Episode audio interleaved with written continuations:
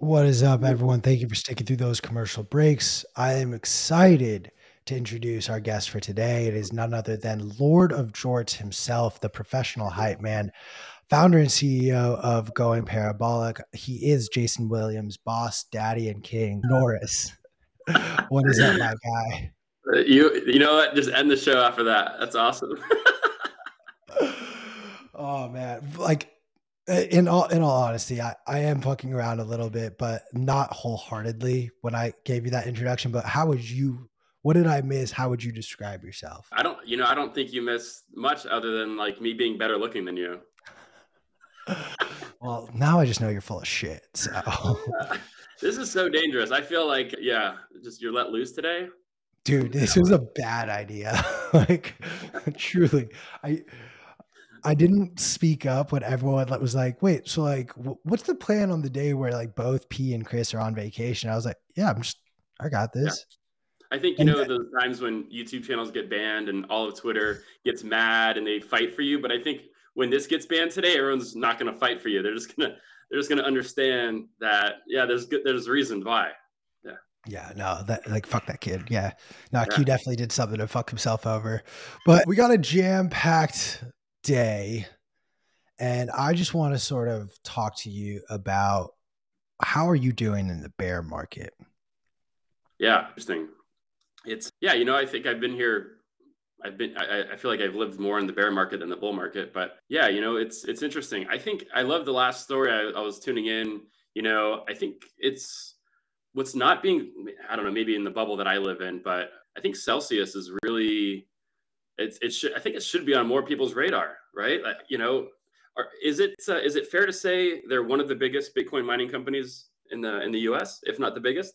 I know Alex came on; he was on a podcast like six months ago, before all the drama, and he he actually made the statement that he was the biggest, but I've seen that challenged. But do we know where they where they stand? Not that it really matters, other than I think at this point if Alex Mashinsky is your source, I probably don't trust it. If I'm just fair. being honest fair. with you, uh, like totally if someone fair. else, like if Jason Les came out and said Celsius is our largest competitor, they are the largest Bitcoin mining business yeah. or just crypto mining business out there. Okay, yeah. Fred right. Thiel. Okay. But if Mashinsky's be like, I, I am the best. I have the biggest Dude yeah. probably has a micro penis. Just saying. Yeah, I get it. He's he's got a lifted F two fifty diesel truck in the parking lot. Like, but no, I think I, I you know I, I think it's interesting. It's for me in this bear market. I've it's caught my attention. You know, if we can agree they're substantial. I mean, whether whether whatever you know, they, they clearly hold a ton of assets. Uh, and the Bitcoin they were generating, you know, it, you know, if I've heard I've heard everything from five Bitcoin a day to 15 Bitcoin a day they were producing. Uh, plus, uh, I've heard a, million different stories, but I think it's good. I, am really watching who's gonna, what's gonna happen, what the plan is, who's gonna scoop them up. I think not necessarily, you know, you know, we always talk about Bitcoin doesn't give a fuck like about anything, but I think it, it'll be interesting if you see some, you know, I don't know, like is is this an opportunity for somebody like Jamie Dimon to jump in and say, hey, let me let me scoop this up and start changing things? I don't know. I think you also, you know, you you brought up too earlier before I hopped on as well about, you know, I don't know, these, you know, different mining companies and leveraging Bitcoin and getting into the market while this is, you know, and it's also like I think if you put on that Bitcoin maxi hat a little bit too, I think that it's a little bit slippery of a slope to, you know, when you start seeing Bitcoin acting more as a security, right? And you start, you know, when you see, you know, I don't know, that's a, it's kind of a, it's a, it's a slippery. Let's slope. unpack that. Like, what do you mean by Bitcoin acting like a security? Well, I think we're, you know, again, cliche, we're still so early, right? We're early, totally. like, you know, a couple percent of the world owns it, whatever it is, but it knows about it. And so I think when you, when anybody hears about Bitcoin and we talk about trading initially, or if that's the first time they're exposed to it, they're not really going to ever, they're not going to be able to unpack really what Bitcoin is. And I think the more that we're tied to the system, and I think if you go back two, three, four years ago with like Yusko and Pomp, and when they're going on mainstream media and everything that they're trying to kind of convince or preach is really like decoupling from the stock markets, decoupling from other assets out there, why it's strong. And then so, but I feel like we're, you know, because of the exposure now it's gotten, now you're, it's kind of being adopted in a lot of these traditional legacy systems where again, if you're like that, if you have that ultra maxi hat on where you're like, no, we want to separate from all that, it's we're like it's counterintuitive in my opinion when we're trying to I don't know trying to apply it into more of like these standard traditional trading platforms. Again, all exposure. There's,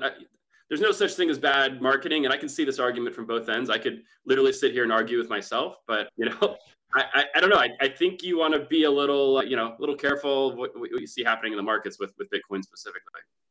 That's that's fair. I mean,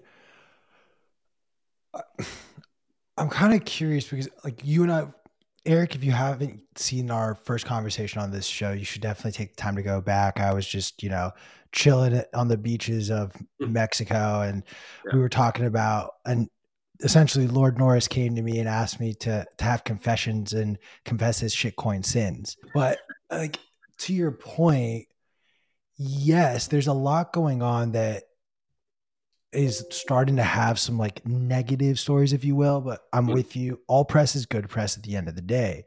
Right. You when we watch things like the SEC go after Coinbase for and then listing 10 different altcoins, shit coins as securities, or now you have yeah. Uh, the DOJ going after Tornado Cash and more or less Ethereum. And then you're starting to realize, like, okay, they are going after these things that at least Bitcoin maxis have been saying these are unregistered securities. I wonder where you sit in the camp of like these are attacks that will eventually be used against Bitcoin.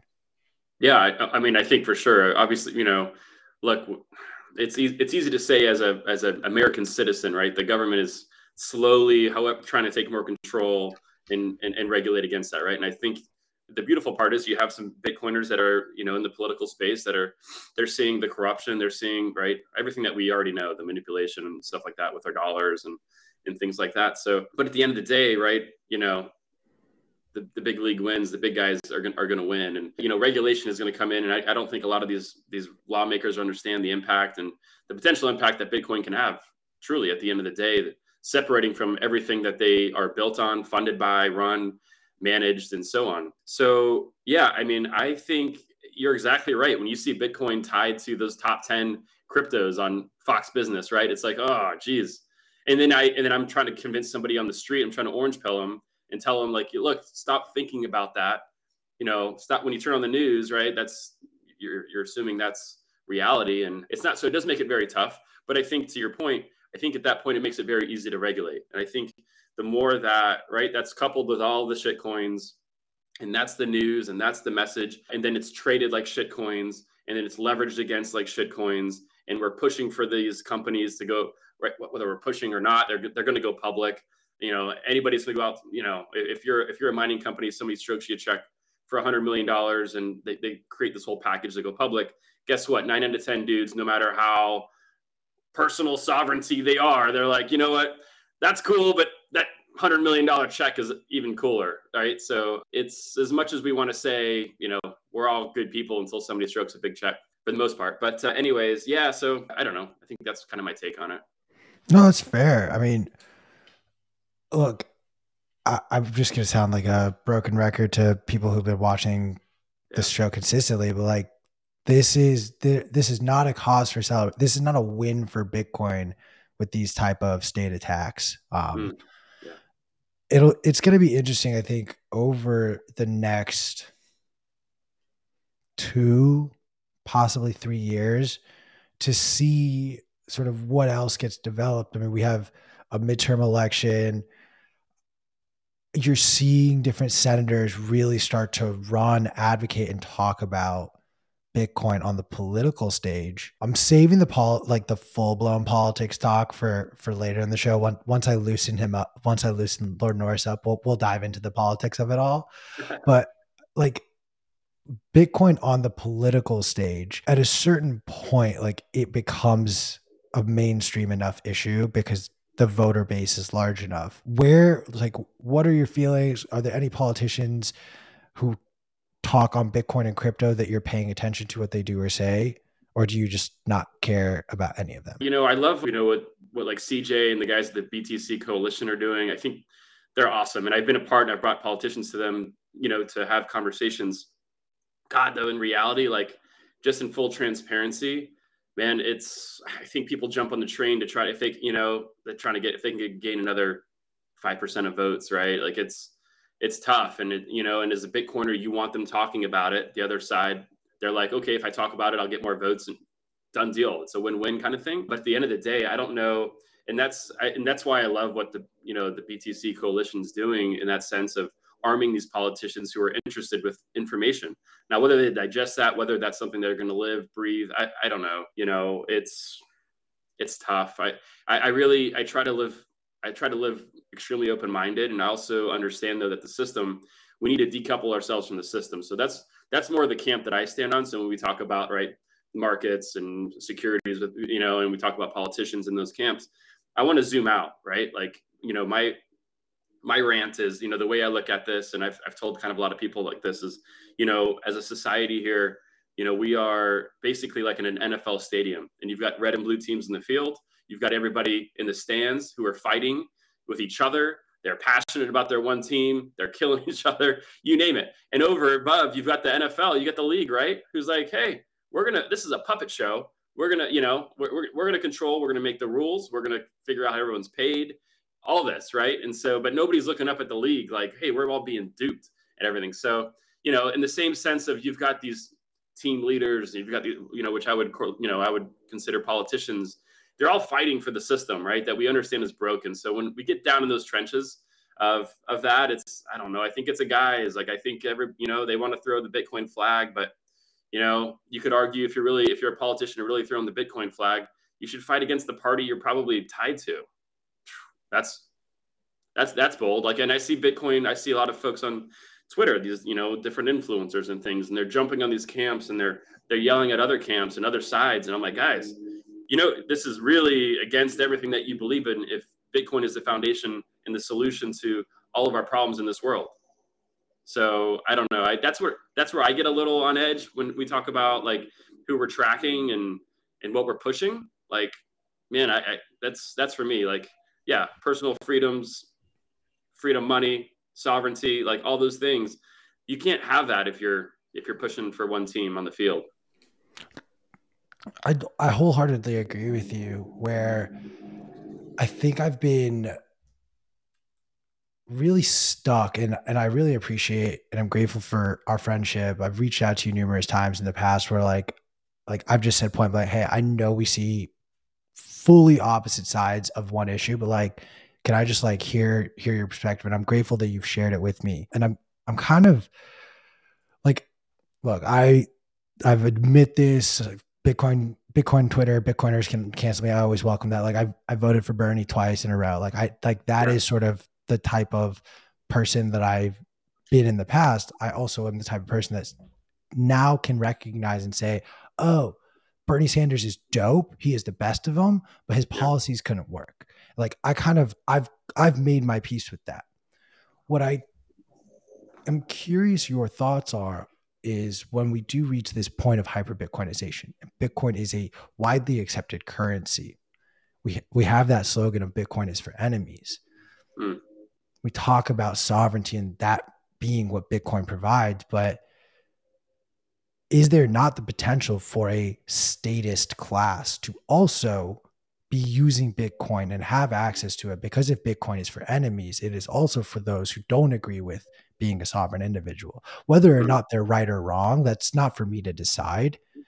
I just feel like if if that is the way they choose, and I'm curious if and how Bitcoiners like how would you feel if the US government started to turn around and saying, look, we we now adopt like Bitcoin is legal tender. You can use it, but we we are going to see all these transactions that happen on US soil with Bitcoin. And people will find ways to sort of hide, scrub their identities and figure out ways to do it, sure. But say the United States co-opted this now as sort of a state almost having some sort of state oversight mm. going perfectly against the sovereign individual thesis there. Like, yeah. would, would Bitcoiners run away? And in the chat as well, guys, throw it. I cannot figure out how to get your guys' comments on the screen. I am so sorry, but we will. We will figure this out. So if you have something to say, say? Yeah, I think it's a really good. I think it's a really good question, and I'd definitely be open to hearing a lot of people takes on it. Like, so I mean, I think for me, my my personal take, and it could be ignorant, but it's just kind of my feeling on it is that I think we thrive with Bitcoin as like as maintaining as an alternative asset class. I think the more in the U.S. If you, the more the more we want it adopted as tender, we, I think the more regulation that comes with that right? So the more they're going to have their hands on it. I mean, shoot, who knows? FBI. I mean, what you saw, like FBI may own more Bitcoin than anybody in the world. Who knows? Um, so it's like, you know, what what do we really know? You know, they could be the biggest holder of Bitcoin right now, and so they could be very pro right coin in that way and they also may be against it right i i don't know i think in the us it, it becoming legal tender they're going to freaking tax the hell out of it they're going to you know everything is is is going to be pushed for KYC. And you know, I don't know. I I just I like it better as a as an American as I build my wealth through the rest of my life, having it as an alternative asset class that where there isn't the focus of regulation, where I can store money safely outside of the system, where I know I have the ability to j- jump ship and you know go to Fiji if I want to and live in a tent for the rest of my life. I don't know. So that that's kind of that's kind of my take. I I'm I'm really scared of it becoming or getting pushed for legal tender. And I know that doesn't probably align with most Bitcoiners. Oh, no, that's fair. I mean, I, I'm of the camp where I'm like, yo, guys, let's not do anything for a little bit with Bitcoin so that I can like grow my stack. Yeah. And then when I feel like my stack is enough, then we can go to the moon. Yeah, just That's send just... a message out like, yeah, hey Joe. All right, cool. We're good now. Don't don't do anything for at least 18 more yeah. months. Well, that's exactly, but that that's like to my point though, right? Like, let's chill. I, I'd rather Bitcoin be behind the scenes more or less. And let's not put this on billboards everywhere. Like, hey, listen, the best alternative to your U.S. dollar. Like, you know what I mean? Listen, you're not going to see that. You see that billboard flying over the White House? Do you ever, you know, no, right? Unless unless we have major problems or so. So, but I think that's how you have to think about it, right? Like, where does this where does this this energy where is it going to? Because everybody is quick to say let's make it legal tender and i don't know if you understand the consequences of that. So it's just it's kind of my my perspective my take on it. I think there's a, there's honestly a lot of power right now having it as this alternative asset class that you have the freedom to use. And that's that's the power of bitcoin right now. I mean shit man. Eh, they can make things really difficult for us bitcoiners in the us if they want to. Like they really can. And you know we call me out on bullshit, but they can. So it, I mean, I, I enjoy the freedom now, and I'd rather have that than perhaps easier use of, you know, going to a, you know, an, an ATM. Like, I don't know, make it a little more difficult for me to access, make it a little bit more challenging for me to hold, but don't freaking tax me 80% on it, right? Like, let, let's stay away from that. And I think that's the road you're going down, right? Like, that's the the slip and slide in the back of the house that leads into the lake of shit. Like, let's keep pushing for this. But guys, this you're you're you're literally driving off a cliff right now if you're not careful. So I don't know. Hey guys, this is Q from Bitcoin Magazine Live. This podcast is brought to you by our sponsor BitMEX. BitMEX is one of the biggest supporters of the Bitcoin space in the last decade, actively donating to developers and putting out some of the most cited research articles. What you might not know is that BitMEX recently launched a brand new spot exchange and mobile app that takes the experience of buying and holding to the next level. We know that, especially in uncertain market conditions, you need an exchange that is trustworthy and innovative. Sign up at bitmex.com today, check out the BitMEX blog for some great market insights, and stay tuned to our podcast for more from their team. Bitcoin Magazine and the team that brought you the world's largest Bitcoin conference is bringing the mission of hyper Bitcoinization global with the inaugural European gathering this fall Bitcoin Amsterdam takes place October 12th through 14th at the beautiful Westergas venue in the heart of the city. Join thousands of Bitcoiners for three days of curated Bitcoin content that is relevant to the emerging Bitcoin scene in Europe and the global movement. Confirmed speakers include Dr. Adam Back, Alex Gladstein, Greg Foss, Ray Youssef, and many, many more. This will be an immersive conference which includes hands on engagements at our Proof of Workshop stage, as well as exclusive content for VIP whales in the deep. Bitcoin Amsterdam's exclamation point will be a massive Bitcoin party and music festival that you won't want to miss. The European installment of Sound Money Fest takes place on day three of the event, October 14th, and admission is included with GA and whale passes. Check out all the details at b.tc forward slash conference and use promo code BMLive for 10% off. Ticket prices increase on August 21st, so grab your ticket today for 299 euros for a GA ticket and 3,499 euros for VIP whale passes. If you're like me and want to gain a deeper understanding of what's going on within the Bitcoin market and broader macro environment, you need to subscribe to Bitcoin Magazine Pro today. There's both a free and paid version of this daily newsletter where our market analysts break down what's going on in the markets so you don't have to. Subscribe today at bitcoinmagazinepro.com. No, I'm I'm with you on that. I mean, these are the, these covert state attacks are slowly and surely happening. I had the the great opportunity to read a white paper that's going to be submitted to Congress by BPI, and we're going to have the authors or the author of it on the show. But one of the points they brought up is how you know you have on one side of the spectrum China, which is like this the most authoritarian state in the world, and then like sort of how they've grown their GDP through that. But then on the other end of that spectrum, you sort of have the, the freedom of America and what that has afforded and the growth that has provided. But then it highlights how throughout Xi Jinping's sort of career, he has really put forward oversight and like become almost a big brother, like the literal big brother in mm-hmm. China. Uh, and how a CBDC would essentially be exactly that. It would be the most oversight a government could ever have over its citizens' monies. But it's not just the People's Bank of China that's working on this, it's the Federal Reserve as well. And I forget the exact number. I want to say it was 92% of all like of all the banks involved in this CBDC research that both the Bank of China and the Federal Reserve are part of, there are other banks doing this research. 92% of the wealth in the world is involved in these banks that are all working together to make a CBDC. So it begs the question of they just really want to like have this insane, insane, insane control over everyone. Mm. So like like I don't think you're being hyperbolic when you say like they can make our lives more difficult and, and they eventually will. Yeah. I mean they like history doesn't repeat itself, but it does rhyme. And historically speaking, like they have the state has made life harder. Hey guys, this is Q from Bitcoin Magazine Live. Bitcoin Magazine and the team that brought you the world's largest Bitcoin conference is bringing the mission of hyperbitcoinization global with the inaugural European gathering this fall. Bitcoin Amsterdam takes place October 12th through 14th at the beautiful Westergas venue in the heart of the city. Join thousands of Bitcoiners for three days of curated Bitcoin content that is relevant to the emerging Bitcoin scene in Europe and the global movement. Confirmed speakers include Dr. Adam Back, Alex Gladstein, Greg Foss, Ray Youssef, and many, many more.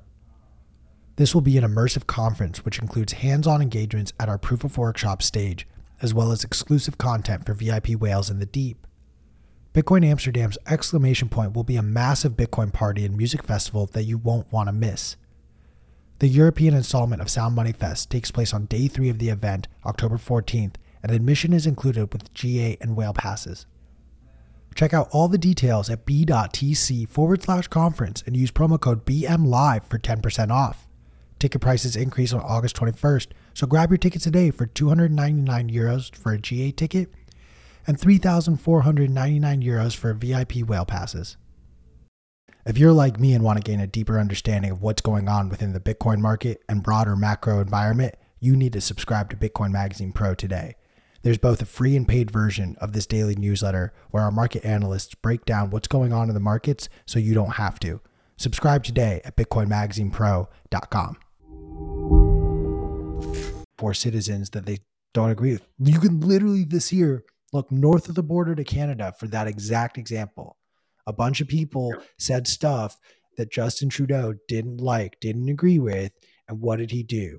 He made them like outlaws essentially yeah. shut off yeah. their fucking bank accounts so like what do you like i'm curious though like in your world uh, because uh, i know you actually are you know you, are on twitter but you also live in the real world i'm like i think a majority of people on twitter but do you like i don't it's mind-blowing to me like the, the just the people i'm around it could be a random bar wherever it may be like who and they could be really educated folks but when it comes to CBDC, like they don't like nobody knows anything, and they're not they're not like concerned about it. I actually, it's wild. I, I meant to bring it up, but like two days ago, my mom actually texted me, and my mom will like read a story and she literally will go like on exile herself because she's so scared kind of person but you know she like she's sending me links to like oh my god have you heard about this and i'm like yeah mom, i've been telling you about this for like the last like you know two years you, you haven't really listened to me but some dude writes some letter on the guardian and you're like oh my god i don't know so I, but anyways i guess what i'm getting at like do you when you meet random people when you're talking to them like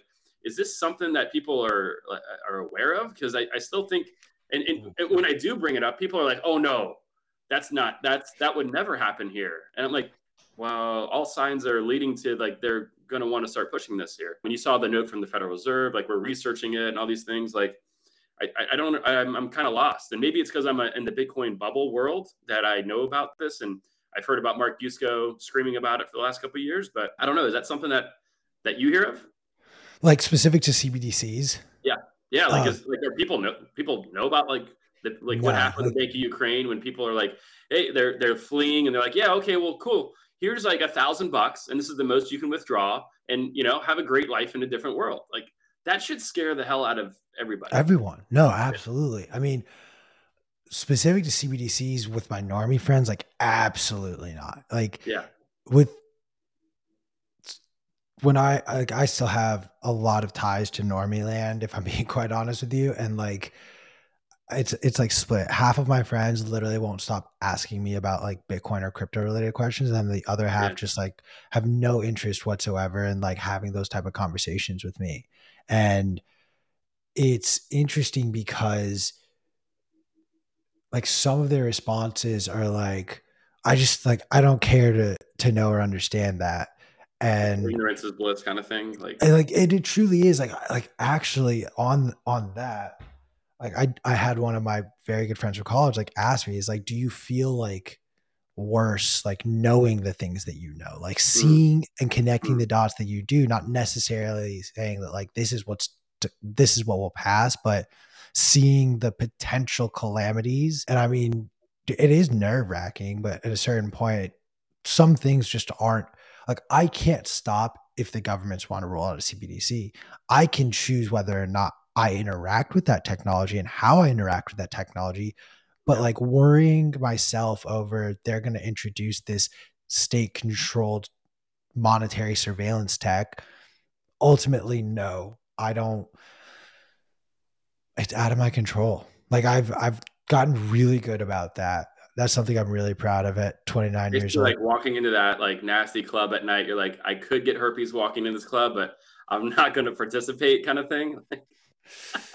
I, I mean, when you want to say it like that, like yeah, like I I see, I literally, I could see it, and I'm like, nope.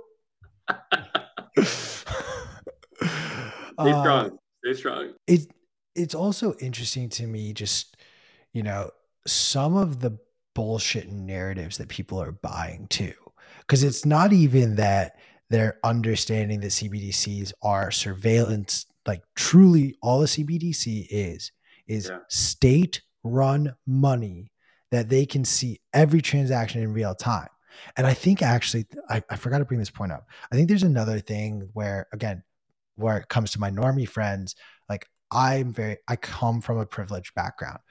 I don't know any of my friends who don't have a bank account.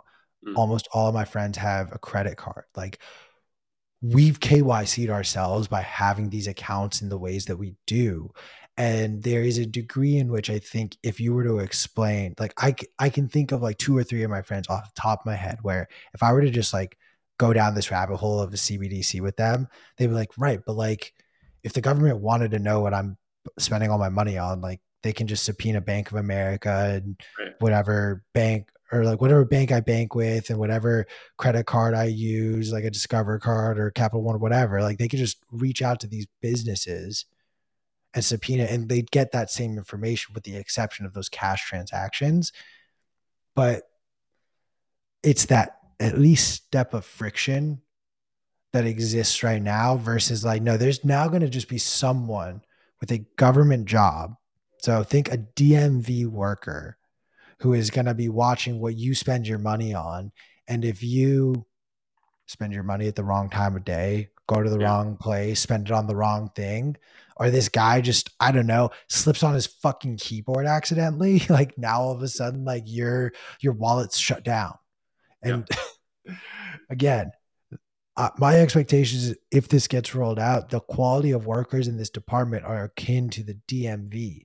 So imagine now, instead of having to call like a bank where customer service is actually a part of how these banks compete with one another, now all of a sudden you have the government that doesn't care because they are everyone's bank, everyone's got to use them. Imagine getting locked out on accident. Like true, like truly just an accident. Someone pressed the wrong button. Yeah. And you do not have access to your money because it's state run money but like you've got to wait in like a DMV esque line almost to get your to get your wallet unlocked. That's a scary yeah. proposition. It is, and you know, I think you don't. Yeah, until you have a, that feeling, until you ever felt that. I mean, literally, like real life. Yesterday, my PayPal account was hacked. Two factor authorization, everything hacked. They created a business profile. They added two credit cards. They still wired money out of my checking account that I had tied to it. And that feeling of getting those emails, it's just like being sim swap basically. And this was happening literally yesterday morning. I'm getting these email notifications like address changed, name changed, account like profile changed, and then and then I got those emails, and then it said payment sent, payment sent, payment sent. I got five payments, and I'm getting this in live time, and I'm trying to get in, and oh my, oh my god! The good news is PayPal, as of last night, they they re- refunded me all the money. But when you're seeing that and you lose access to your money and then your your whole bank account is at risk, that is an anxiety that mm, most 99% of people haven't felt that before, right? Like and I think if you take that parallel to CBDC, right? If you go early of COVID, right? I tried to go to the bank, I was buying a car, I needed a cashier's check. They're like, we're closed, appointments only, and we're, we're booked for the next three weeks. I'm like, what are you talking about? You have my money. Like, I need it, I need to get a check for it, right? And so I think when people start experiencing that a little bit, and then you say, look, this is the model of CBDC that can basically, like you said, like you're gonna have control over the decisions you make with your money. Like, I, I don't know if people really understand that. So that's a that's a big thing that I love talking about because it's a it is the perfect segue right now. It's such a great conversation piece to orange pill uh, people, family members, everything. Like if you don't understand Bitcoin, understand the problem first, right? And and then it's an easy it's an easy solution, easy answer.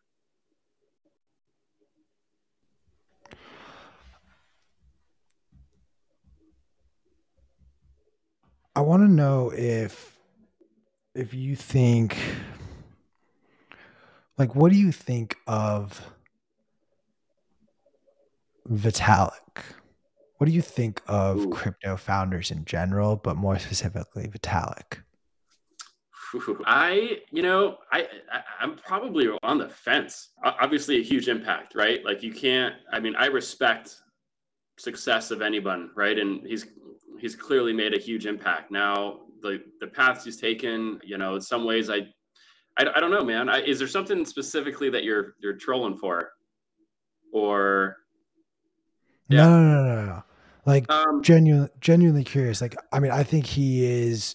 Like, I'm slowly buying into this narrative that I've created myself, and I want to start the rumor of that he's like a Vladimir Putin, Putin puppet, mm. and that he secretly is like a deep agent for Russia and the KGB yeah, you never know, right? I mean, but the guy's got ex- guy's got extreme power right now, and uh, you know, yeah, yeah. I think when we go back to, I think the foundation of everything, if it's decentralization, if it right, if that's the key in freedom. I mean, you're talking about a dude that has a has a lot of centralized power, right? And now his these you know, smart contracts, everything that he's doing, everything that it's everywhere that's implemented, it's got a, he's got a ton of power. And I mean, I think there's been a lot of potential disruptors come in the market, but I don't know if anybody's make, made a stronger case and nobody's really, I feel, taken market share from it. So that speaks volumes in itself, right? You know, if you put all the go- everything else, gossip aside, whatever, but real world utility, I mean, I, I, don't, I don't know what the current volume is a day, but Jesus, dude, you got a guy that's an absolute powerhouse, but you know, the guy's got control over, over the code, right?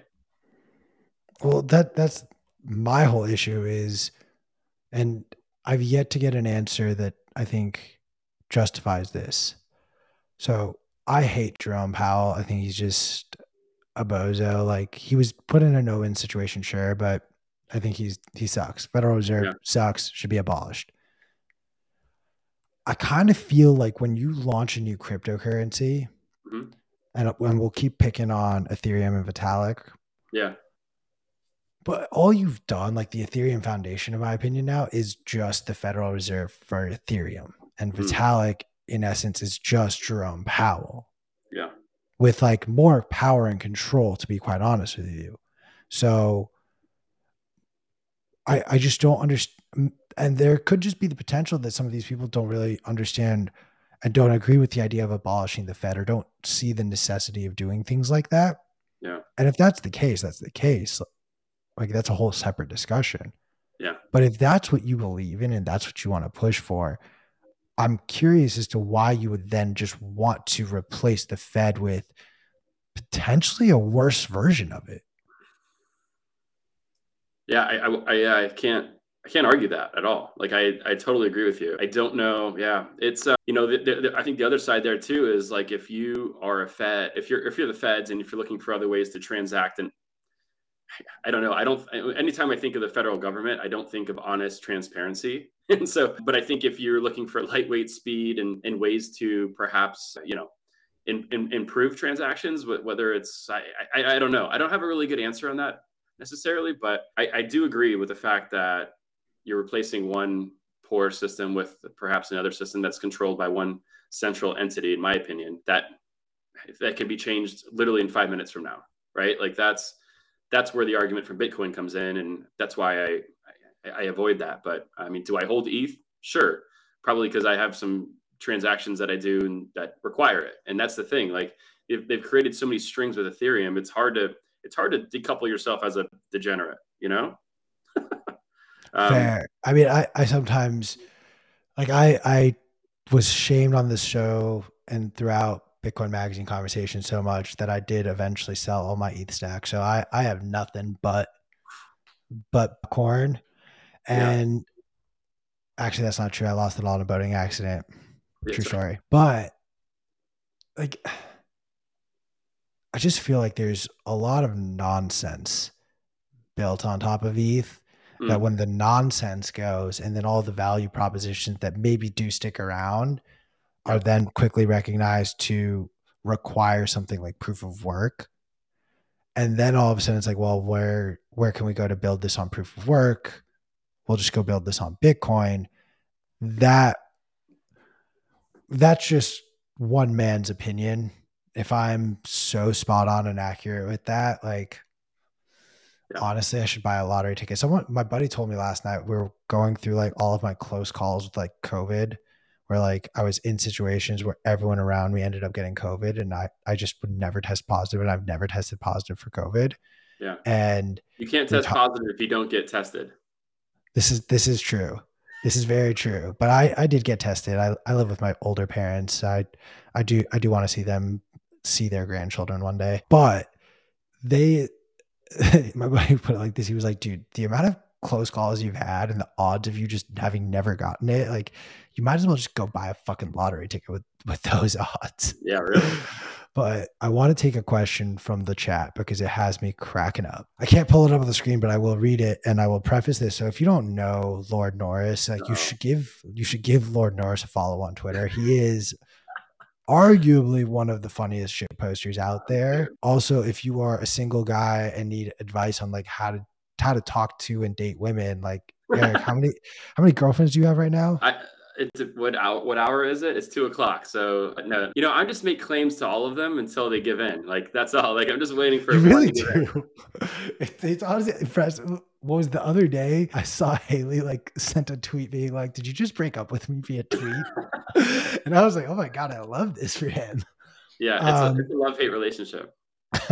Definitely a lot more hate one hate. direction. The love only goes one way. I'm I literally out, nothing comes back.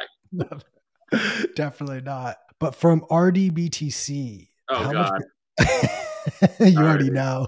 Yeah. How much Bitcoin does he need or she to attract wine moms? That's like an inside joke he's not allowed to bring out. But yeah. Uh, it's just like, do I need more than one or less than one? no, you need you need you just need to get off zero. Get off. se- Ooh. Get off ooh. zero.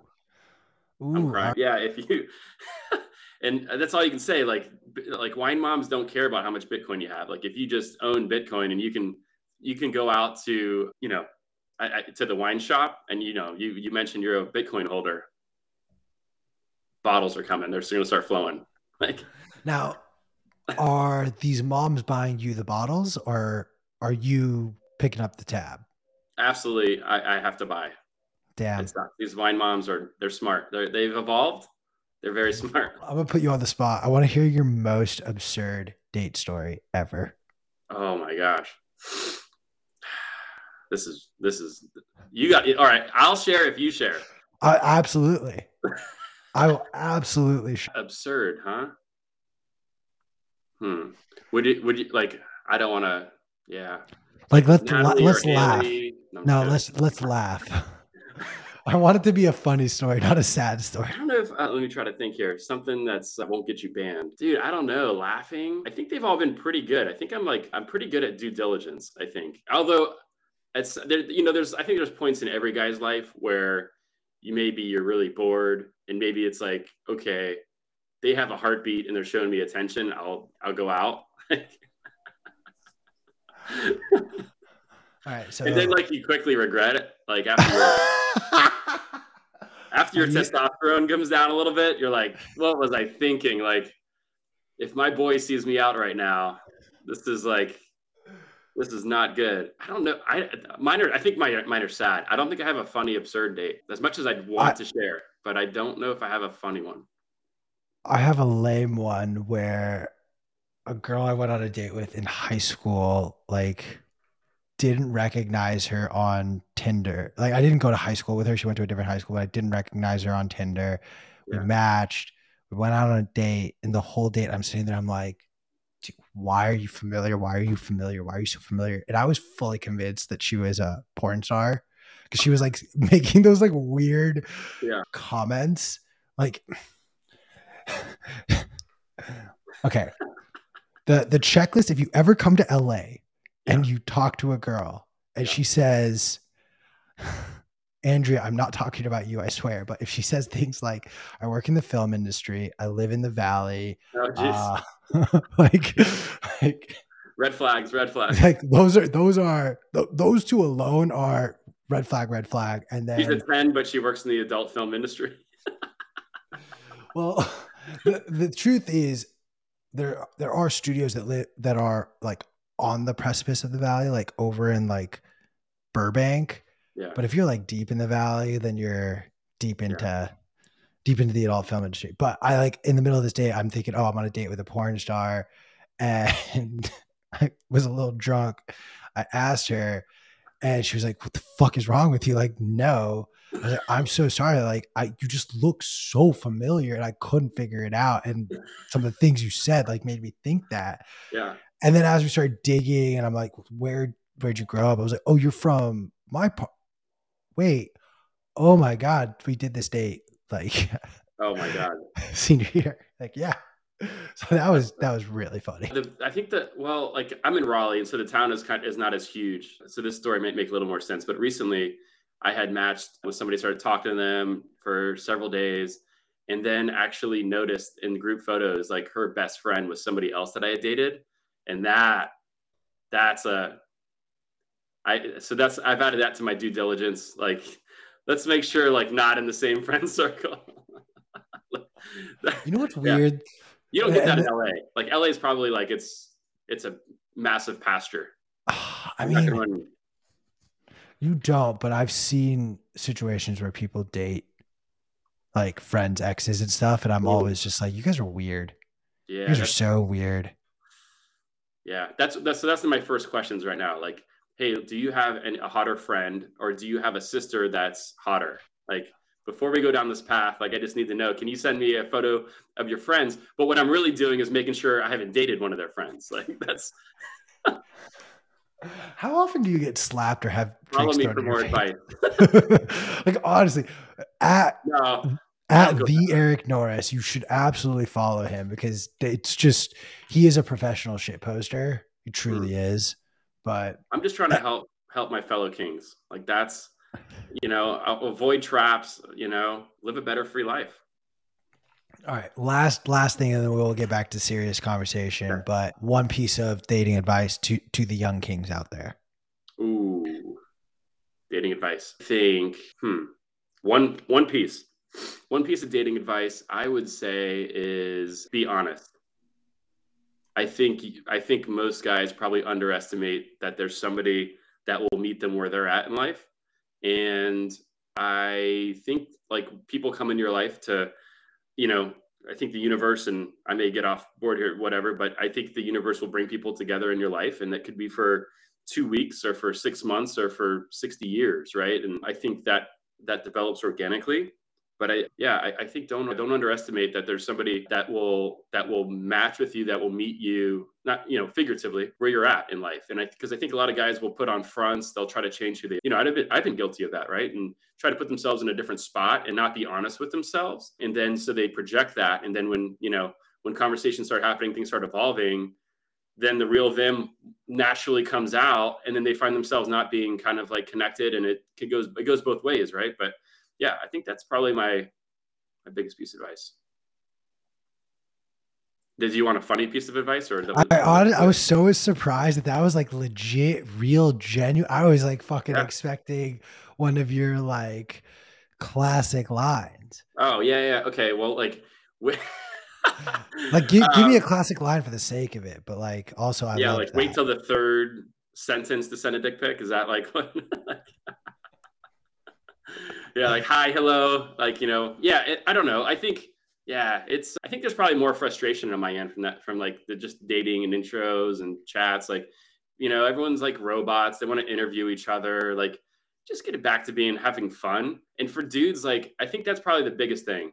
Uh, and I'm giving you a serious one again, but like at the end of the day, girls want to have fun, and I mean that like in all aspects. Like, just just be fun and like don't worry about everything else. Like, just have a good time, be respectful, all that good stuff. Have fun. The basis, just have fun. Just make a girl laugh, guys. Yeah, yeah. There's no no reason an ugly guy like me should be batting as high above my weight class as I am. I'm also assuming that your audience is straight. Like we're saying guys and girls. So I you know, it's probably a good mix with with your fans.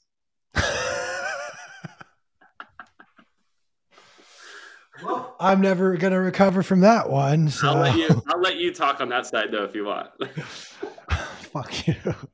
I mean, look, uh, all love is love, baby. Yeah, we're totally getting canceled. All right. I mean, all right. Uh, this okay. this actually weirdly will let me segue into it, but like, okay. look, right now, there is a growing perception of what a Bitcoiner is. And it's mm-hmm. growing into this to some media outlets. I'm not I'm not saying this is what I believe. I just see it depicted from certain outlets in this way where Bitcoiners are these crazy psychopath anti-state people who tend to lean like farther right than even some typical Republicans might. Yeah. And yeah it's it's starting to turn into this like well it's a republican thing now look i i'm an independent again thank god i'm back to being an independent but like i've got plenty of friends who are registered democrats who are bitcoiners i recently had a conversation and we'll be going on a, a podcast that i will not shut up about once it gets booked but like the conversation i had was what we what i said earlier about how like i, I voted for bernie sanders like i know that yeah. like bitcoin to like revolt against me when they hear that. And the statement made back to me was you'd actually be surprised by how many there are. Like there's actually a very silent majority of left and more more left, more progressive minded Bitcoiners mm-hmm. who don't fit that mold. And I wonder if part of it is because, you know, the loudest people in the room right now are the people who who sort of are on that side. Yeah. But as the title suggests, Bitcoin is for enemies, and even if it's someone who sees something on the opposite end of the political spectrum as you, they are just as entitled to Bitcoin as you are, and they can use Bitcoin just as you can. And I wonder if this polarization and the political spectrum that has now started to enter the Bitcoin space could actually be harmful for the adoption of Bitcoin. Maybe maybe only in the short and medium term. Maybe in the long term, it's like Thanos and Bitcoin is inevitable, and everything just will bend the knee to Bitcoin. But in this sort of intermediary, as we transition to it, do you think something like the polarization of politics that has entered the Bitcoin space will be a factor to inhibit Bitcoin adoption? Hmm. I, you know, I, I think it'll grow adoption. I think it will grow regulation at the same time in that sense. Like that's, I think that's that's the fallback for that. Yeah, you know, and I think you're right. Like I think the the initial perception is, oh, you're a Bitcoin, like you are extreme anti-state, and there probably should be an element of that, right? Like even if you're left, right, like which is kind of confusing for me. Like like ultra liberal Bitcoin folks, like it just doesn't just doesn't make sense to me that they could be pro government and pro Bitcoin at the same time. Like it's interesting, and especially like I love to take that path down, like of regulation of, of every of all things and power and control. Like that's to me, it's weird. And I'm with you. I'm in, I'm independent. I probably I come across people will put me in that conservative right box because I love freedom, guns, in America. Like you know, it's wild. Like you could say that to a lot of people, and you know, and I'll be flagged as, oh, you voted for Trump and you're racist, like because you like freedom, guns, and you know, like an anti-government. Like, and it's like, whoa, like that's you know, because and that's the problem in society. We all want to put each other in boxes, but that's why I, I really want to zoom out. And I go back to that football analogy, right? Like I want to zoom out. Like everybody fight over each other. Let's go kill each other in the streets. Like we're not accomplishing anything. Bitcoin accomplishes it, and we got to we got to take ourselves out from it. But so I think it's kind of like a two-folded answer. You know, does it does it inhibit adoption? On one end, I think it I think it does. One end, I think it doesn't. You know, I think with with adoption through politics comes more regulation. I think it was really bold, and I know we were all really pushing it when you saw. I, I don't know how many mayors we're up to now on getting you know who are receiving paychecks and big. I think it was like six. No, five. Yeah, maybe five, six. Five. Yeah, you know, I think that's that makes a lot of noise, makes a lot of racket. But man, that's a quick way for the White House to be like, okay, whoa, let's uh, like, how are we making sure we get our fair share out of this? And we need to act fast because this is a train that's going down, right? So kind of back to like my argument of like, let's. I'd rather this be alternative and rather this not be so mainstream because I think at the end of the day we all can benefit and win from it as it as it is today. Sure, we want we want ever we want all our friends, the people that we care about, and hey, even our enemies to invest in it. However, at the same time, we want to kind of walk that fine line, and that's that's why I'm here to say I'm not necessarily pro U.S. tender in the U.S. So for for Bitcoin, that is. But so yeah, that, that's kind of my take on it. No, that's fair. I'm gonna keep us zoomed in, so now you can just like really see how much better looking I am than Lord wow. Morris. oh, I gotta like, I gotta take a photo of this because this is just. how can I? How can I take a photo? How can I take a selfie with us? uh, yeah, I mean, look, you're not wrong, and it's. I wish I wish I had just the clip on hand, but I remember after the presidential election, there was a clip that came out of Kamala Harris entering the wherever all the senators sit in that room, and she walks in, and Lindsey Graham, who I think is the most spineless snake out there, like Lindsey Graham is like the word. Like I hate Lindsey Graham more than I hate Ted Cruz, and I hate Nancy Pelosi. Like that is the realm of people that I despise. Yeah. Is like the Nancy Pelosi's and the Lindsey Grahams, just spineless, spineless cuck and they were like fist bumping and yeah. like and i'm just sitting there like oh that's right because they probably go to the same country club or like they like have had dinners and lunches together. Like they're not they're in a different circle and club and that's operate like yeah.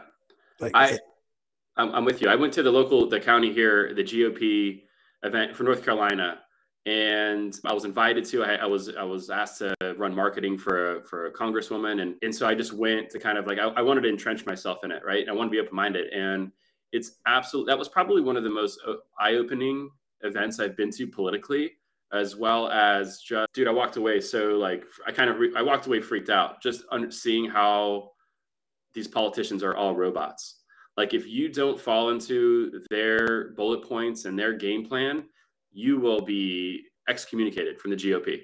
Like it's it's it's wild. I mean, it, it, I mean, we're talking everything. I mean, I would I would walk up to these candidates and ask them different things like, "Hey, how are you going to help small business? how are you gonna? What's up with our economy? What do you think is this? You know what I mean? And it's just like they take the same fact sheet and they come back and it's like Jesus, dude, you guys aren't thinking for yourself. And, and you know, and you start challenging them, they're like, yeah, well, you know, I can't really say those things on stage because then I'm going to lose my financial support. So I got to go along with things. And so I'm, that's where I love when I love getting in, into somebody who's a, like a super liberal. I'm like, look, I don't care which side of the aisle you're on. If you want to put me in that GOP box, like, look, I'm here to tell you I went in that world and I walked out scared as hell, thinking we have no control. Like our votes are just going to the people that are doing the same shit over and over again. And like the the person that stands out, right?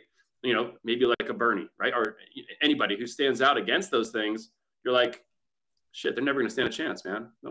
Totally.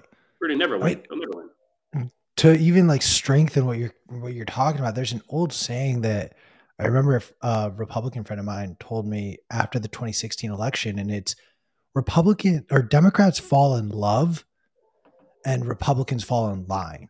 And what mm-hmm. he meant by that was he meant in the context of candidates and policy, where Democrats will fall in love with a certain candidate. In 2008, it was Barack Obama. In 2016, it was Bernie Sanders. But then when they don't get that candidate, they don't care to continue sort of the mm. process of voting forward for those ideas yeah. Versus Republicans. And I don't care what you think, but if you don't think that Republicans literally fall in line, you're mm-hmm. wrong. And I will provide two perfect, honestly, more than two, but I will provide you the examples. First, in 2016, Donald Trump called Ted Cruz's wife ugly. He called him the son of the Zodiac killer, accused him of being the Zodiac killer. He during the GOP primaries bashed, berated, and attacked Lindsey Graham, released Lindsey Graham's cell phone number to the public to the point where Lindsey Graham had to change his cell phone number. Yeah. Those two gentlemen became some of Trump's strongest supporters the moment he received the GOP nomination. I'm sorry, but that's pretty spineless if you ask me. Then there was the the nomination of Justice Kavanaugh. And up until that point, I will be honest, I was I, n- I had never voted just one party line on an election. And. I think the way I saw that handled and the people around me and the conversations that I had, it it was a very disappointing system to just see, oh, all the Republicans just yet again fell in line however you believe, whatever you believe about the way that happened, you are entitled to that belief. I just simply want to point out that instead of any real thoughtful conversation, pushback, or dialogue around these topics, the Republicans all just fell in line. And that that is dangerous to your point as you bring up, like these these politicians who are just like, no, you know what? I, I believe that. Like what you're telling me, I do believe it. Mm-hmm. But I will lose my job if I say those. That's a dangerous thing because now we're no longer putting forward people with values.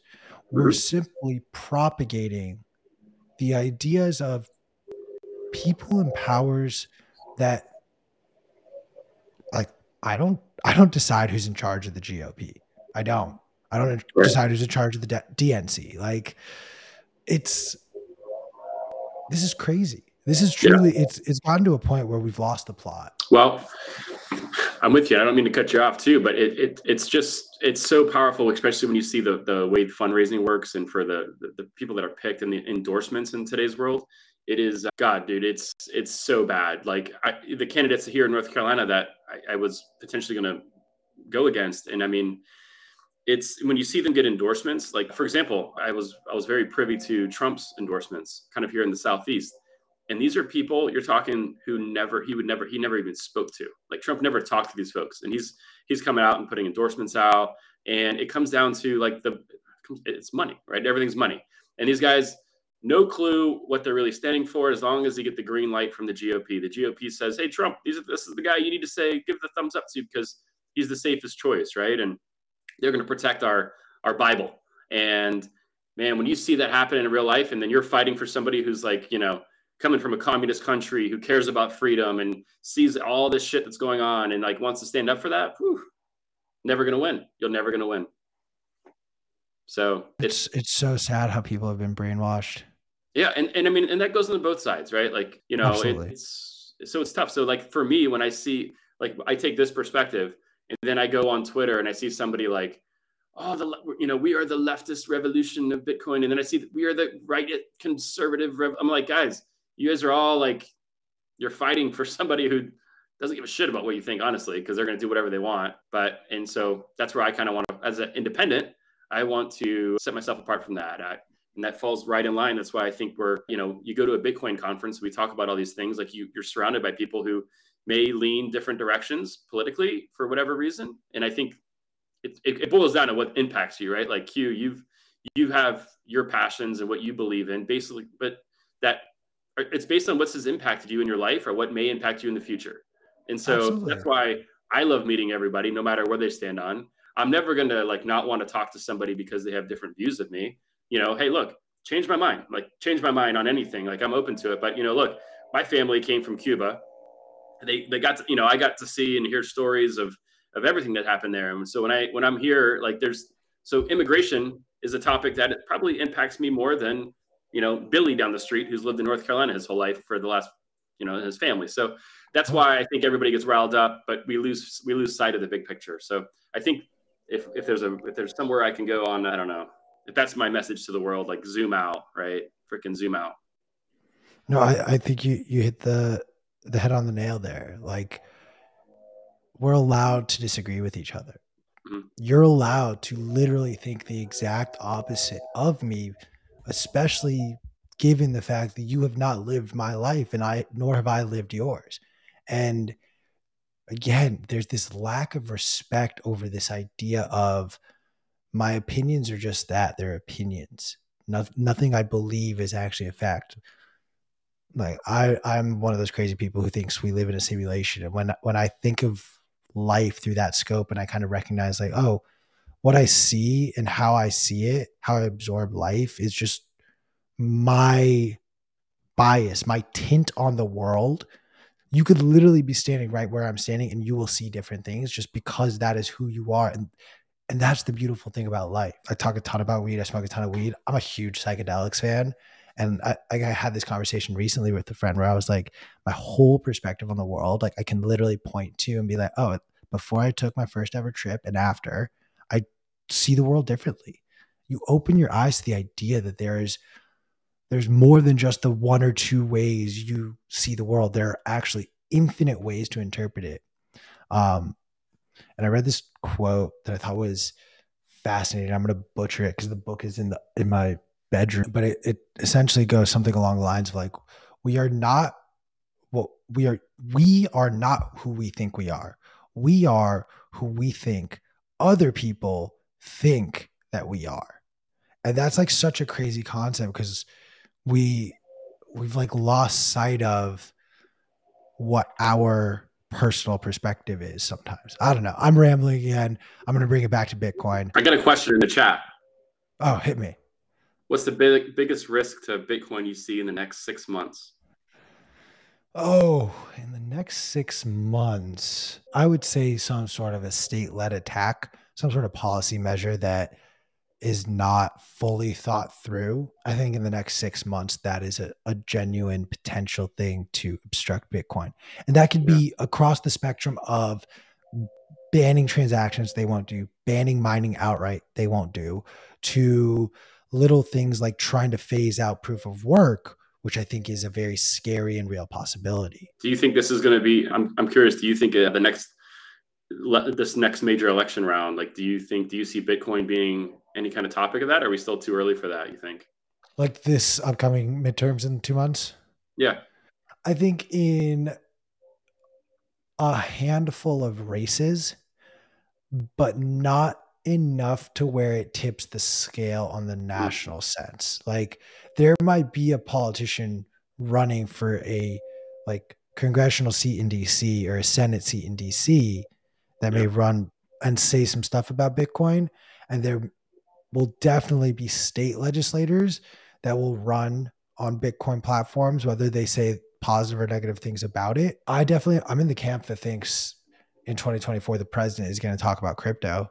Unfortunately, I, I definitely am in the camp that it's going to be DeSantis and Newsom. So that means that one, one, if not both of them, will not actually end up being the nominee for president because there's no way I get those picks right. And both of them have pushed forward crypto oriented legislation in their respective states. They've both accepted money from crypto businesses.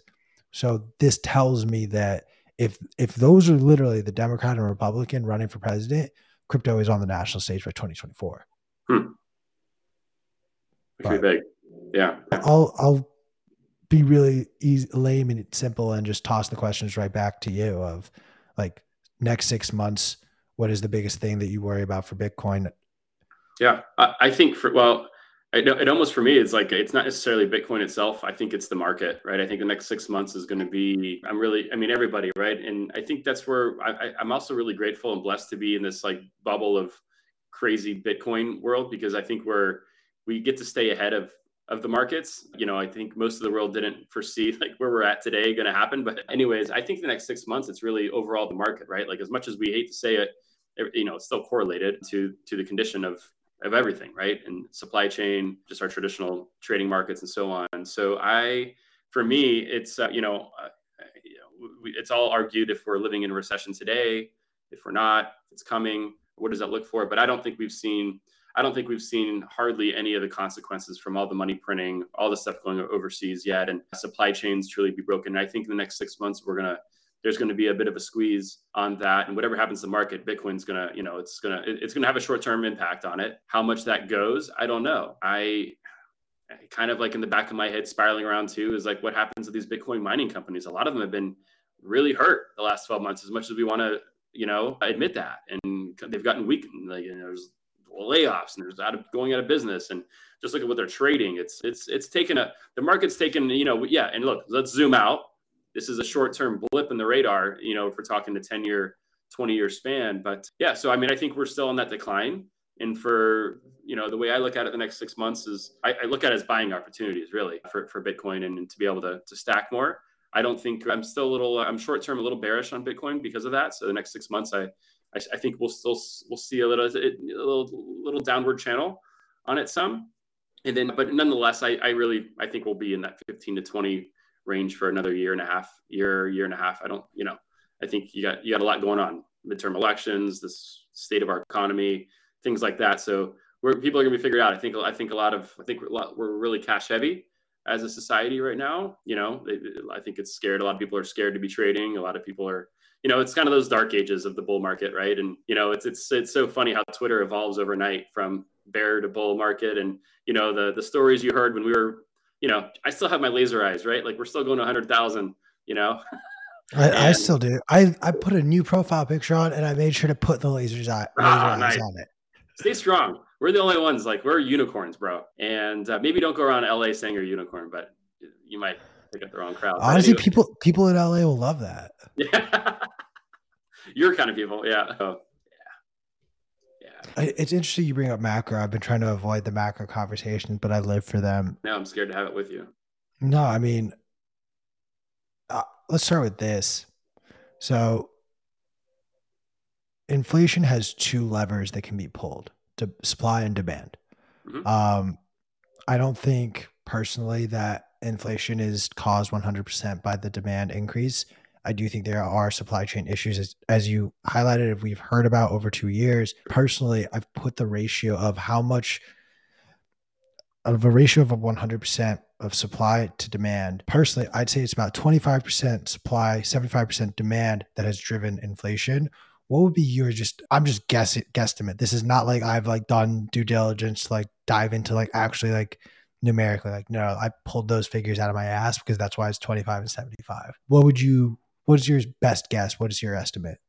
You're saying 75 supply? 75% of inflation is caused by uh, demand, 25% being caused by supply. Yeah, I think I agree. I, I think I, I, would agree with that. Yeah, yeah, I, I, I like that. I, I could agree with that.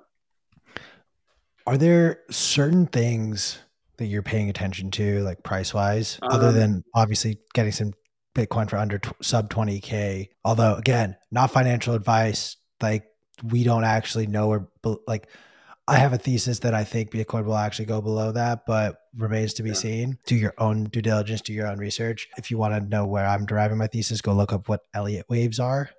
It'll be mm-hmm. really helpful to help you map this out. Something um, I'm watching outside of Bitcoin or just like yeah. from the bar on the economy.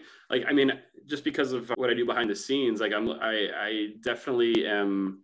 It, uh, importation of goods like that's you know you talk i know earlier you talked about nvidia and right and chips and things like that but it actually uh, it's been on my radar since the tariffs since trump's tariffs went into play and the increase of, of shipping goods in here. I mean i think that for me started a lot of it created a lot of challenges right? So you're talking about something that took you know if you're if you're shipping a pallet from china four years ago that used to cost cost you maybe a thousand dollars twelve hundred dollars you're looking at now with you know tariffs that are still in play, demand, shipping inflation. You're talking something that used to cost a thousand dollars that's now twenty five hundred bucks, and that's real. We're like we're real. This is real talk.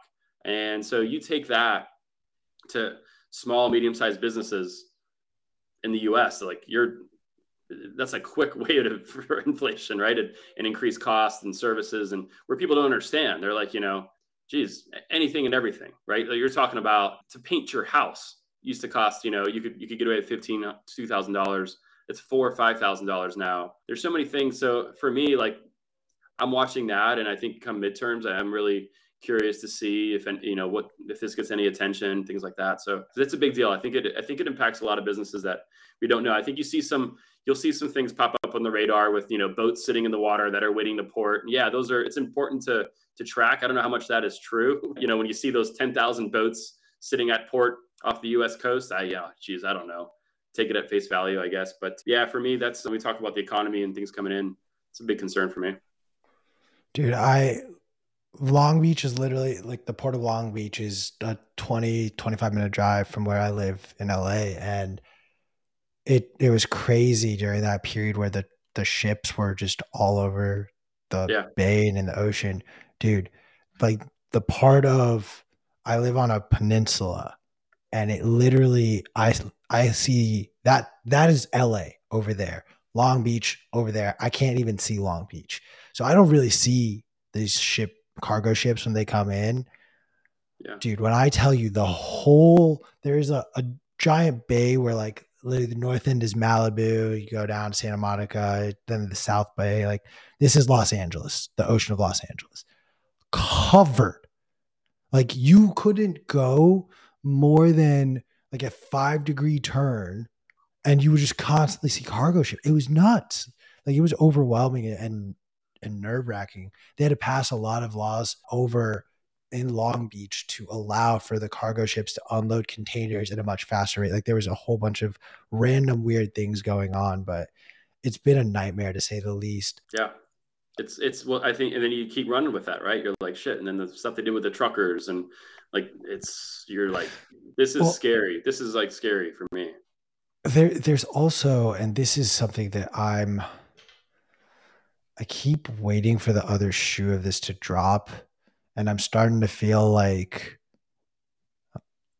i'm going to sound like an egotistical asshole when i say it like this but i'm starting to feel like michael burry who's like making the call on the crash the housing market but he did it like way too early and all of a sudden like it finally works out. And I've been I've been saying like, yo, the the rising cost of fuel has not changed the cost of your goods yet. Like those cost of goods prices, like the inflation we saw in food, for example, that was happening before the price of fuel started going up. So we still haven't seen the spillover effects of these high gas and fuel prices.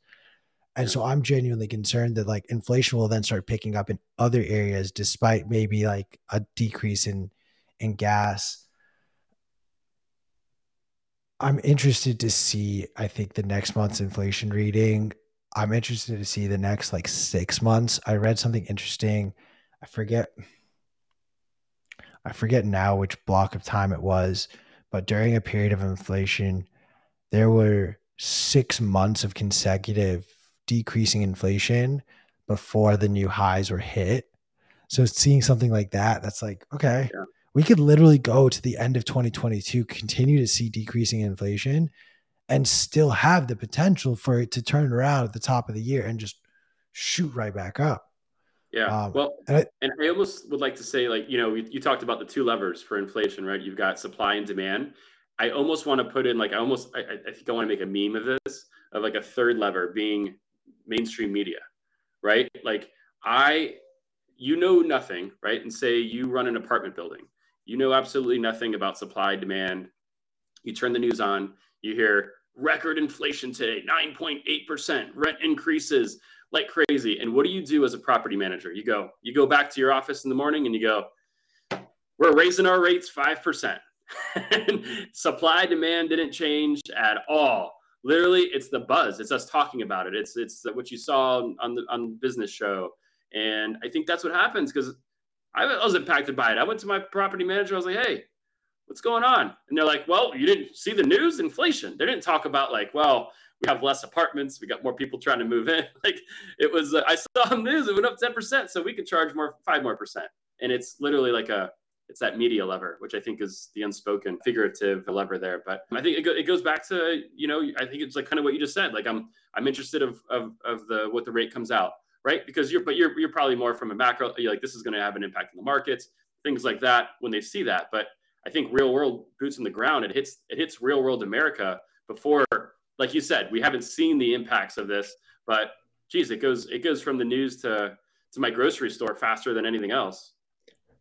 Like, dude, it, the cost of food is just getting so out of hand, and it's that old saying that we brought up. I brought up countless times on this show. Like, you're three meals away from a revolution.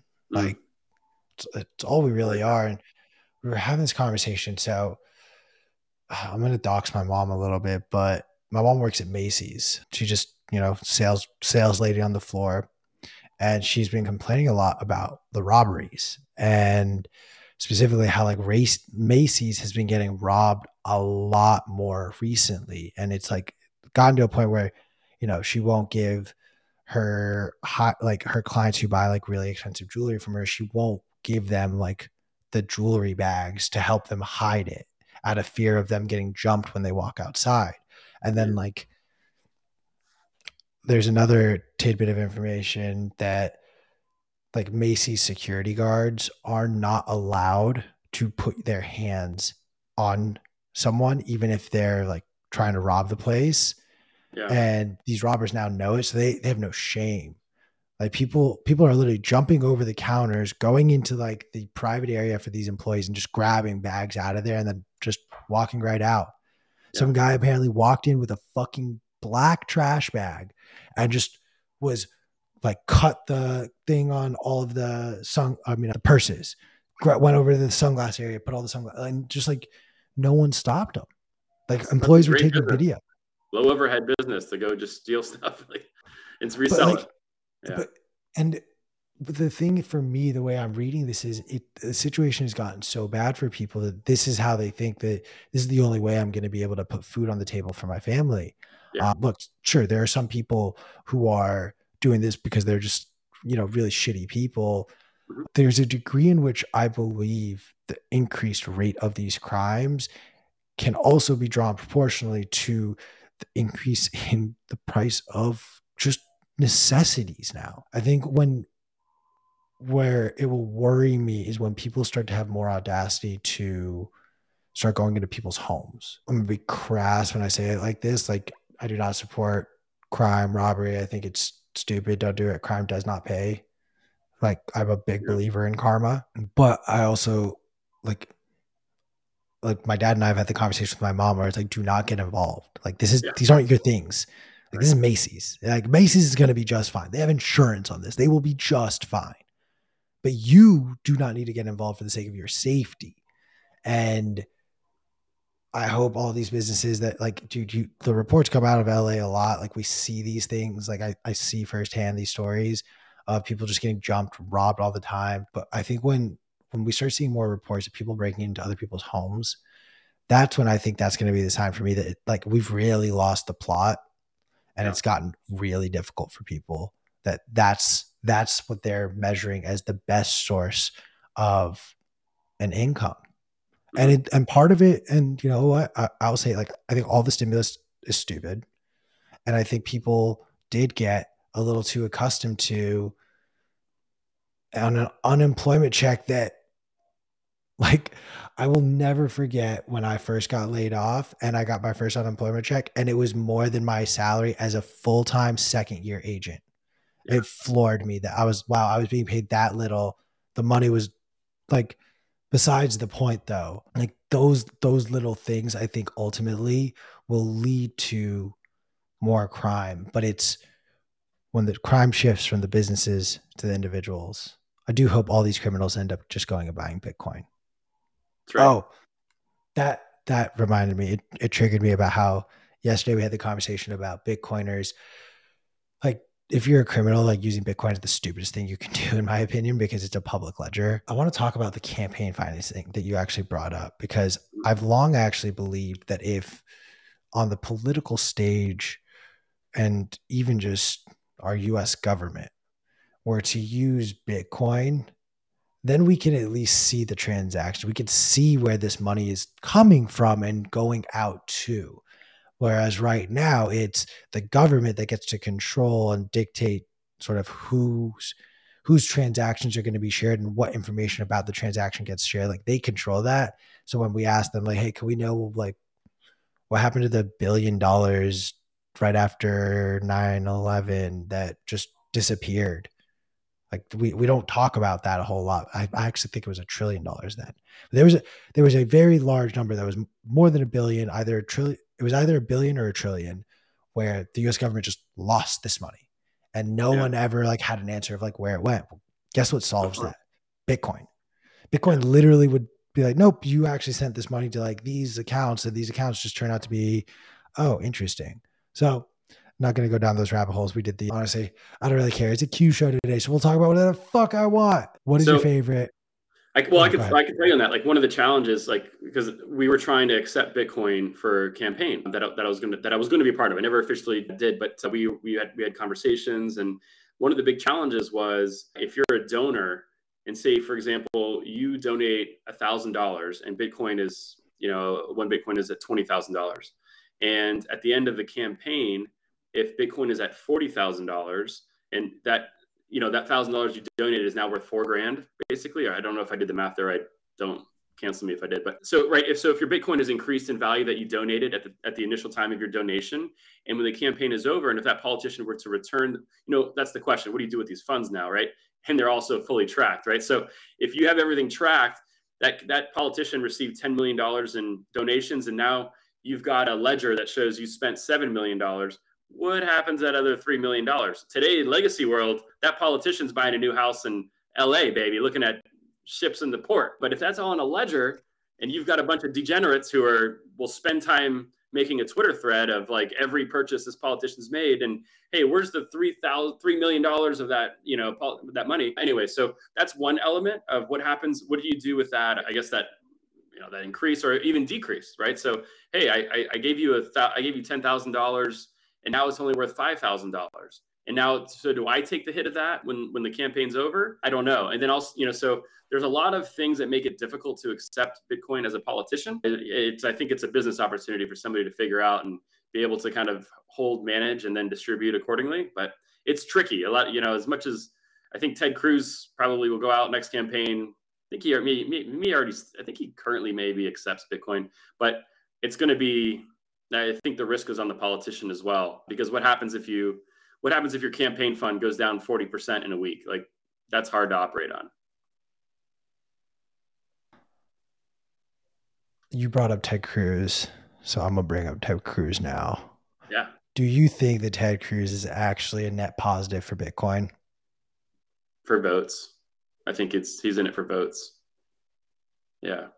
You, I knew. Yeah yeah. we're we're one of the same. I i appreciate i appreciate you. I mean i'm i've said it time and time again ted cruz is the biggest grifter out there. Yeah. The other you'll see other i think that it, maybe not so probably in the midterm but I, I think you're going to see other people jump on the train. And they're going to see the exposure that it's it's gained him in the bitcoin community and different like a lot of voters and you've got these hardcore single voters on bitcoin like you're going to see that's going to that's going to catch more attention and you're going to see more of it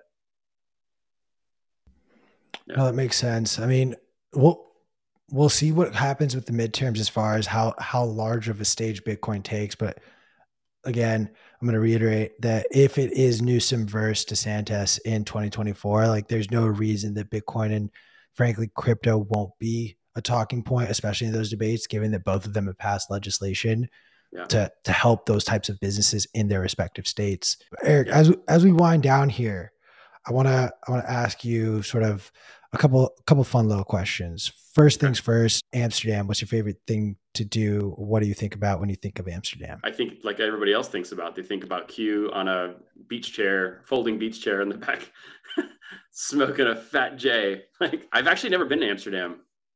Really, same. So the the company won't let me go because they're now afraid that I'll never come back to America. that's, that's right there. That's probably there. Yeah. Is that where the red light district is? Just side yes. note. It is okay. Yes, yes. I've heard about that. It, oh, have you? Yeah. Have you? Did Did you go on one of your famous dates there? no, I, pro- I pretty much probably just lost every opportunity for a date just now by saying that. So it's fine. I'm, I'm, sure if you if you ask nicely, Natalie and everyone will will forgive you. All of your your seven wives. Yeah, we've gotten this far, so they're still holding strong. Lord Norris, how can everyone stay up to date with your shit po- posting and all of uh, your yeah, crazy antics? I, I guess I, I, publicly doxed myself, but yeah, it's the Eric Norris at uh, on on Twitter. That's yeah. So I'm there. I'm pretty. You know much, you could change that, right? I, sh- I probably should. Because you can Google me way too easy and see the stupid stuff. I mean, if you if you haven't had a chance to take a look at the thread that we made for Eric on like his background, I highly highly recommend it, especially after a joint or a beer. Yeah, I, yeah, I, I put some good. serious work into that it, it, it's it's really good. I I need to figure out where I can put that, like on a resume or something. Like it's really good. But where are you? Like, what are you doing? Are you tra- like are you traveling? Like, where I, I would think you'd be in Austin this week. No, I so I just got back from Nashville for two weeks. We did a lot of filming for Bitcoin Magazine there. My big oh, trips oh, at the end of the CK year. Was there right? Were you there with yeah. CK? Okay. Well, CK, I'll, I'll dox this. He he lives in Nashville now. Oh, okay. Oh, I didn't know I, that. I, am not shy about doxing him like that. Doxing. But no, my actually, I I'll, I'll share this news. So I'm going to be going to the World Cup finals, but not what? just like a random match. I'm going to the semifinals and the finals. For um, gaming, I, for like Call of Duty. No, like this, like FIFA World Cup. Oh, like, okay. nice. you literally don't care. I'm a huge soccer. I'm yeah. such a soccer fan. Like I played soccer in college. Like love, love, love the sport. The World Cup is remarkable. I'm excited. It's a bucket list thing for me. Not cheap, so I canceled all travel for the rest of the year after I got those tickets. Damn. But yeah, yeah. How I'm, long are you going? Is it a week? I'm just going going for a week, but might do some other traveling since I'm like right there next to the homeland. So might might need to pop by to to say hello. But Lord Norris, I want to thank you again for your time. Thank you for joining sure. us. Please, please, please give him a follow. It's always a good time over on Twitter. Thank you again for joining us, brother. Yeah, man. See ya. Hey guys, this is Q from Bitcoin Magazine Live. Bitcoin Magazine and the team that brought you the world's largest Bitcoin conference is bringing the mission of hyper Bitcoinization global with the inaugural European gathering this fall. Bitcoin Amsterdam takes place October 12th through 14th at the beautiful Westergas venue in the heart of the city. Join thousands of Bitcoiners for three days of curated Bitcoin content that is relevant to the emerging Bitcoin scene in Europe and the global movement. Confirmed speakers include Dr. Adam Back, Alex Gladstein, Greg Foss, Ray Youssef, and many, many more. This will be an immersive conference which includes hands on engagements at our Proof of Workshop stage, as well as exclusive content for VIP whales in the deep. Bitcoin Amsterdam's exclamation point will be a massive Bitcoin party and music festival that you won't want to miss. The European installment of Sound Money Fest takes place on day three of the event, October 14th, and admission is included with GA and whale passes. Check out all the details at b.tc forward slash conference and use promo code BMLive for 10% off. Ticket prices increase on August 21st, so grab your ticket today for 299 euros for a GA ticket and 3,499 euros for VIP whale passes. The censorship resistant issue of the Bitcoin Magazine print edition is available now. Grab your copy at your local Barnes & Noble store or head on over to the Bitcoin Magazine store and use promo code BMLive to get 10% off of your order today.